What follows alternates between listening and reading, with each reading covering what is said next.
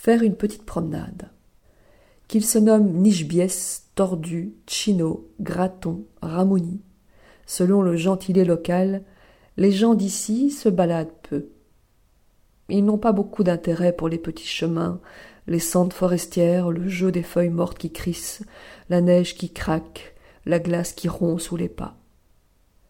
Ils ont planté leur quartier au fond d'une vallée. La source est à cent pas, le grand-père en face de la source, la tante à vingt coudées du cousin, lui-même voisin direct du frère, et les poules sont bien gardées. Je me souviens de ces balades familiales interminables après le rôti, les croquettes et la tarte aux pommes du dimanche. Nous allions tous au rythme des grands-parents, nous progressions sur notre chemin de croix, station après station, rencontrant l'un ou l'autre pour des questions n'attendant pas de réponse, dans une langue où personne n'écoute personne, où personne ne parle vrai. Les enfants pressé d'en finir avec les comment ça va, ça va, et vous pas mal, merci, le regard absent, niant être de la partie, souffrant d'un désir crucifié. Nous ingurgitions quelques mètres de plus.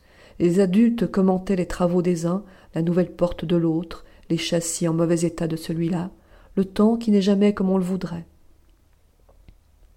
Le petit vent froid d'avril reboutonnait les gilets tricotés mains que nous portions malgré nous nous, les enfants qui n'avions jamais froid, quoi qu'en disent les proverbes saisonniers.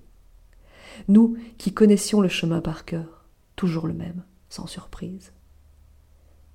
Il n'y avait, je pense, pas plus d'un kilomètre pour faire le tour.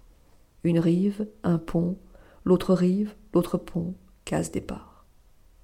Il n'y avait pas de pire ennui que ces après-midi-là, toutes ces minutes gaspillées à piétiner le bitume, sachant que nous serions récupérés par l'école le lendemain. Nous n'en sortions pas. L'ennui nous venait de la présence des adultes. Sans eux, nous avions la capacité d'entrer dans l'épaisseur du temps. Nous patinions des heures, nos vélos dévalaient les rues pavées, nos enfers du Nord, sans frein et sans casque. Nous avions en nous la source et la soif tout à la fois. L'ennui n'était pas celui des parents, dont la source tarit, faute de soif. L'ennui, était de ne pas nous sentir libres de dépenser notre eau comme bon nous semblait, libres de nous en éclabousser les habits du dimanche, d'en inonder les rides asséchées de ces empêcheurs d'un autre âge.